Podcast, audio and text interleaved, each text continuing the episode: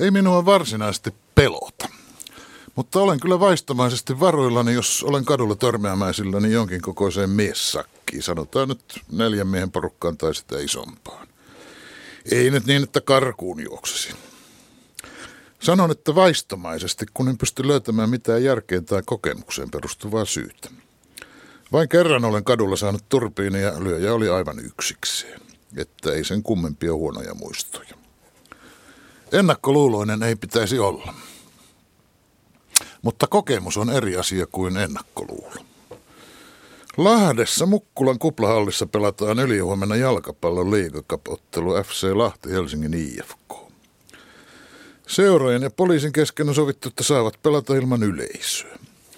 Ymmärrän, että ratkaisu perustuu kokemukseen. Kokemukseen siitä, että näiden joukkueiden kannattajat ovat Suomen futisfaneista niitä kaikkein kiihkeimpiä. Huutamisen lisäksi tappelemaan alttiita. Tarvitseeko erikseen mainitakaan, että nämä faniporukat ovat miessakkeja, nuorehkojen miesten ryhmiä. Maahanmuuttajien näköisten miesten porukoita näkee Helsingissä esimerkiksi aseman liepeillä. Asemien liepeillä niitä näkee muissakin Euroopan kaupungeissa, en tiedä miksi. Ja minä ymmärrän hyvin, että ne pelottavat, vaikka en keksi järjellistä syytä.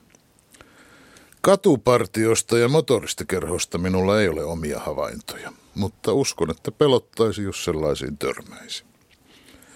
Ja täytyy sanoa, että poliisi- tai sotilasporukoilla on sama ominaisuus. Pelkoahan ne herättävät, eivät turvallisuuden tunnetta. Näiden erilaisten miessakkien viestintä onnistuu hyvin. Niiden tarkoitushan on pelotella. Maahanmuuttajasakkien näyttää valtaväestölle – ja usein ikävä kyllä ennen kaikkea naisille, kuka täällä on mies ja kuka vain nainen. Katupartioiden näyttää maahanmuuttajille, kuka täällä on kantasuomalainen ja tosimies.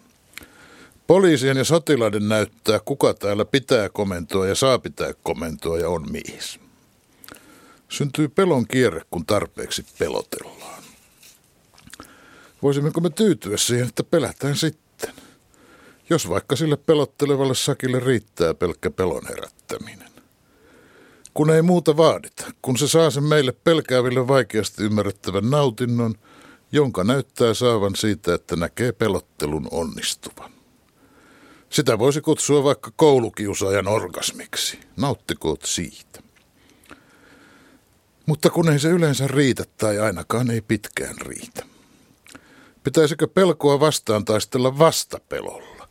Panemalla liikkeelle sellaisia pelottelijoita, että pelottelijat pelästyvät.